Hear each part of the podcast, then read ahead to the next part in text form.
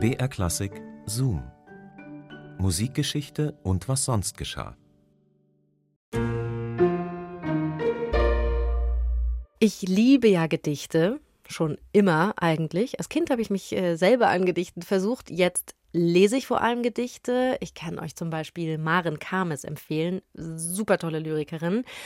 Aber wir haben heute ein anderes Thema und sowieso jetzt erstmal Hallo zu unserem Podcast Zoom Musikgeschichte und was sonst geschah. Hier bekommt ihr Anekdoten und Geschichten aus der Welt der klassischen Musik und nach denen stöbern wir jede Woche aufs Neue im Radioarchiv von BR Klassik. Ich bin Christine und heute geht es nicht um zeitgenössische Lyrik, sondern es geht um Robert Schumann. Der nämlich hat auch Gedichte verfasst, sogar einen ganzen Gedichtband hat er geschrieben mit fast 170 Seiten. Der Titel lautet Allerlei aus der Feder Roberts an der Mulde. Tja, kennt kaum jemand und von den Gedichten sind auch nur ganz wenige abgedruckt worden. Aber trotzdem, wenn Robert Schumann nicht gedichtet hätte, dann wären möglicherweise auch nicht so viele schöne Kompositionen entstanden, wie wir sie von ihm kennen.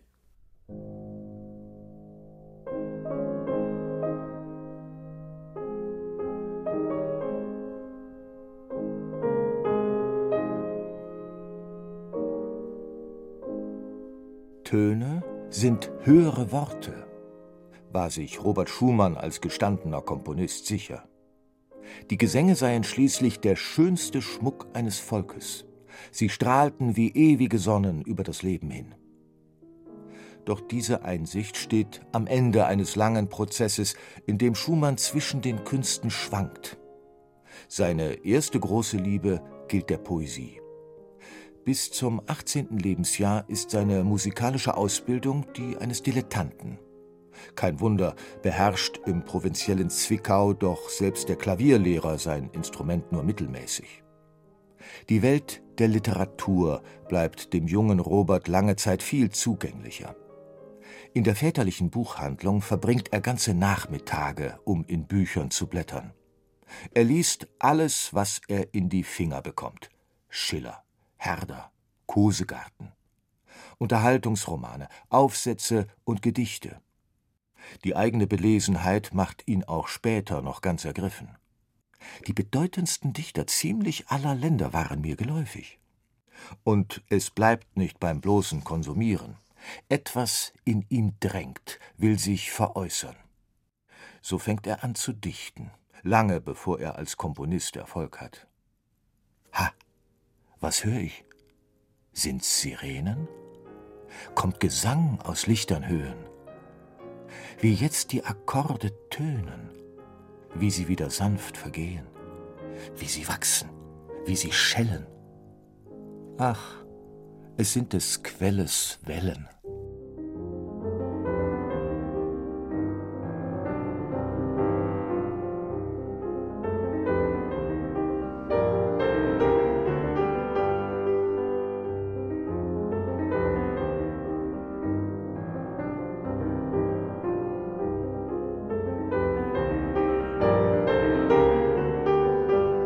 Schumann ist zwölf Jahre alt, als er die ersten lyrischen Selbstversuche unternimmt. Er nennt sich Fust, Robert an der Mulde, Skylander oder Robert Alanthus. Seine Gedichtsammlungen heißen Blätter und Blümchen aus der goldenen Aue und allerlei. Darin Räuberkomödien, Romanfragmente und Gedichte. Noch sind diese Gedichte mehr bemüht als inspiriert, noch holpert der Vers und klappert der Reim. Schumann ahmt seine Vorbilder nach, er dichtet herderisch, goethisch, schillerisch. In der Schule sieht man in ihm trotzdem schon den zukünftig berühmten Dichter. Und auch er selbst ist seines Weges sicher, wie sich ein Schulfreund später erinnert. Er war von der absoluten Gewissheit beherrscht, künftig ein berühmter Mann zu werden. Worin berühmt, das war noch sehr unentschieden, aber berühmt unter allen Umständen. Mit Fleiß und Beharrlichkeit verfolgt der junge Robert seinen Weg.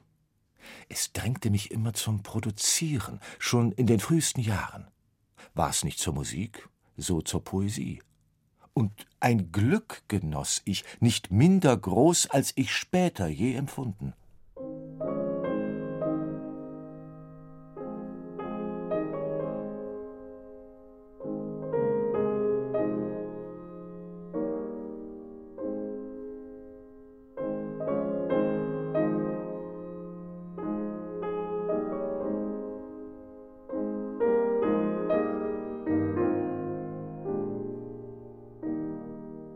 Mit 15 gründet er einen literarischen Schülerverein, in dem mit verteilten Rollen Dramen und Gedichte gelesen werden.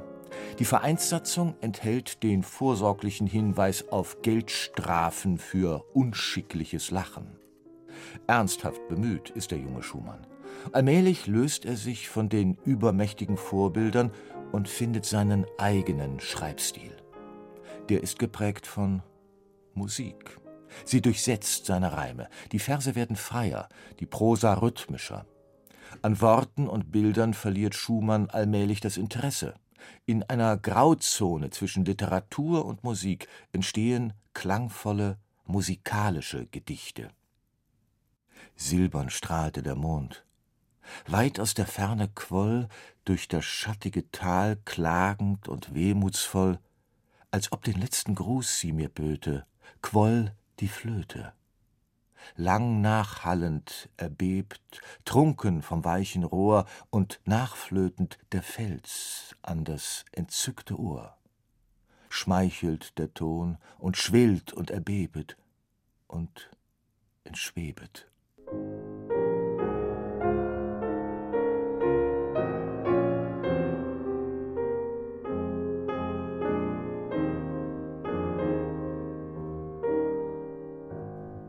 Gedicht für Gedicht löst sich Schumann von der Sprache der Poesie und nähert sich der Sprache der Musik. Dabei betrachtet er beide als untrennbar miteinander verquickte Künste, die ein und derselben Wurzel entstammen.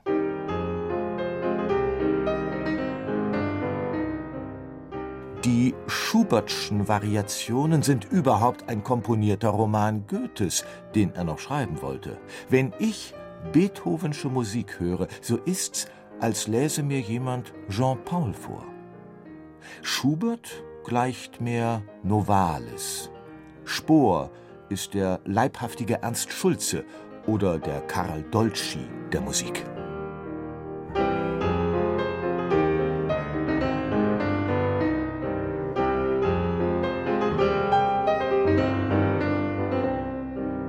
Am Ende packt ihn dann doch die Musikkrankheit, wie er es nennt, eine unbändige Sehnsucht nach Musik.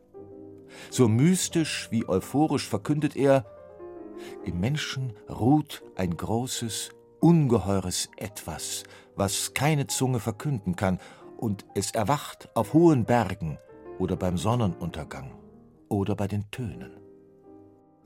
Aber auch wenn die Musik ihm am Ende als die höhere Potenz der Poesie erscheint, so ist die Dichtung doch der Nährboden für seine geistig kreativen Kräfte. Und auch sein letztes Interesse gilt der Dichtkunst.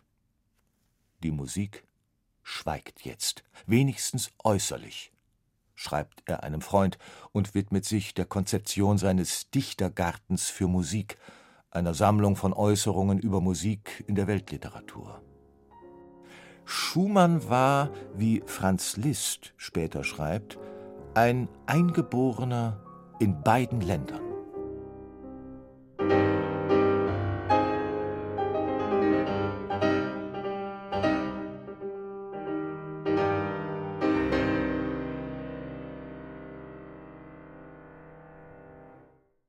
Robert Schumann und sein musikalisches Werk waren also immer von der Kunst der Worte beeinflusst. Zoom Musikgeschichte und was sonst geschah gibt's immer samstags neu in der ARD Audiothek und natürlich überall, wo es Podcasts gibt. Und ihr könnt den Podcast auch einfach abonnieren, wenn ihr wollt, dann verpasst ihr keine Folge mehr. Ja, was erwartet uns das nächste Mal?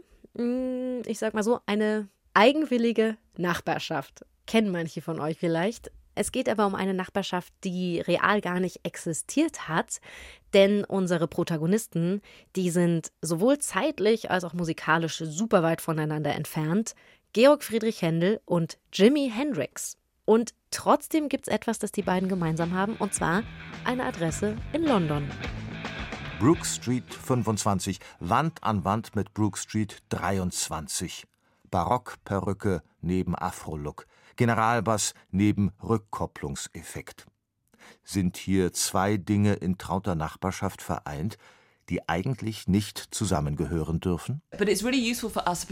Oh, für uns ist das manchmal ganz nützlich. Vor allem, wenn wir mit Schülern arbeiten. Wir bieten ihnen Kompositionsworkshops an, für die wir Musik von Händel und Hendrix gesampelt haben.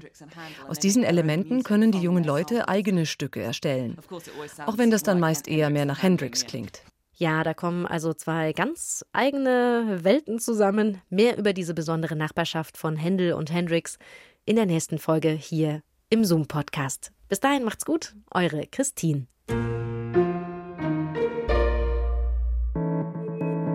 BR Klassik präsentiert.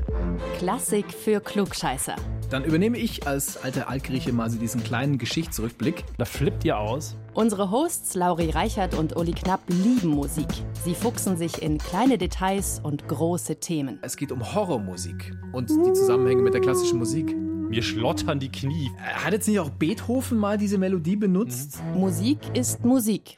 Hauptsache gut gemacht. Egal welches Thema, Lauri und Uli prahlen gerne mit ihrem Wissen. Und das ist natürlich top recherchiert. Die passende Musik gibt's obendrauf. Bei Spotify haben wir Playlists zu jeder Folge. Würde ich gerne mal hören kurz. Ein Podcast mit viel Humor, wenig Gehabe und gutem Wissen. Klassik für Klugscheißer. Alle zwei Wochen in der ARD Audiothek und überall, wo es Podcasts gibt.